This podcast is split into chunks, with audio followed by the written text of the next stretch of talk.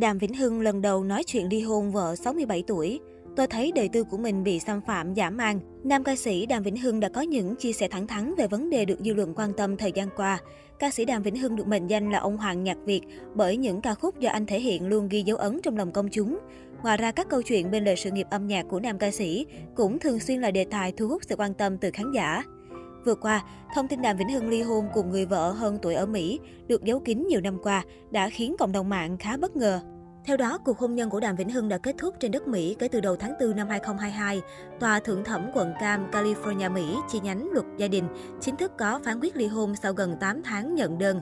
Được biết, bà Liên Phạm là người nộp đơn ly hôn đơn phương ra tòa. Do Đàm Vĩnh Hưng nhiều lần vắng mặt, khiếm diện và không phản đối, tòa đã ra phán quyết khiếm diện theo yêu cầu bên nguyên đơn.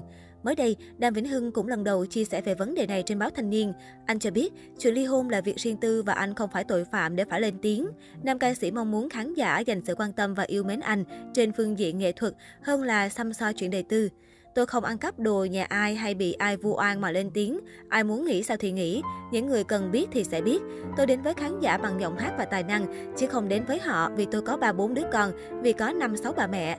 Khi khán giả biết quá nhiều về nghệ sĩ, họ sẽ muốn biết thêm nhiều thứ khác nữa. Tôi thích họ tiếp tục và mãi mãi tò mò về tôi.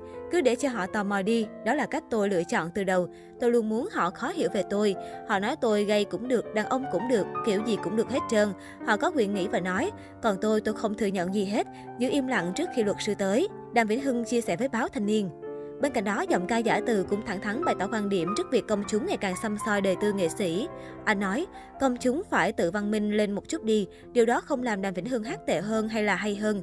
Khi quý vị đến phòng trà hay sân khấu nào, tôi vẫn sẽ làm tròn bổn phận của mình về mọi thứ.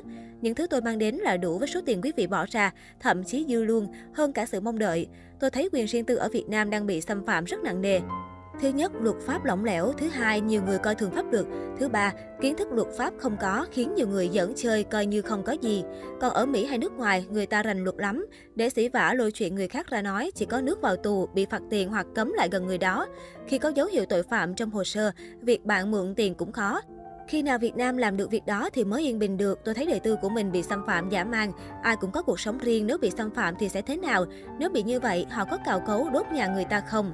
Trước đó, chia sẻ trên dân trí Đàm Vĩnh Hưng cũng tiết lộ vì những lùm xùm vừa qua đã làm anh mất hợp đồng 40 tỷ cùng những mối quan hệ thân thiết, trong đó có những fan lâu năm. Tôi làm những điều tốt đẹp như vậy, sao lại bị ném đá không thương tiếc? Tôi có tội gì?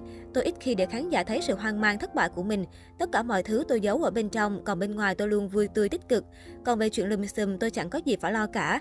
Tôi sống sạch sẽ, đàng hoàng. Tôi chỉ nhức đầu vì quá nhiều khán giả đã bị giận gắt sai.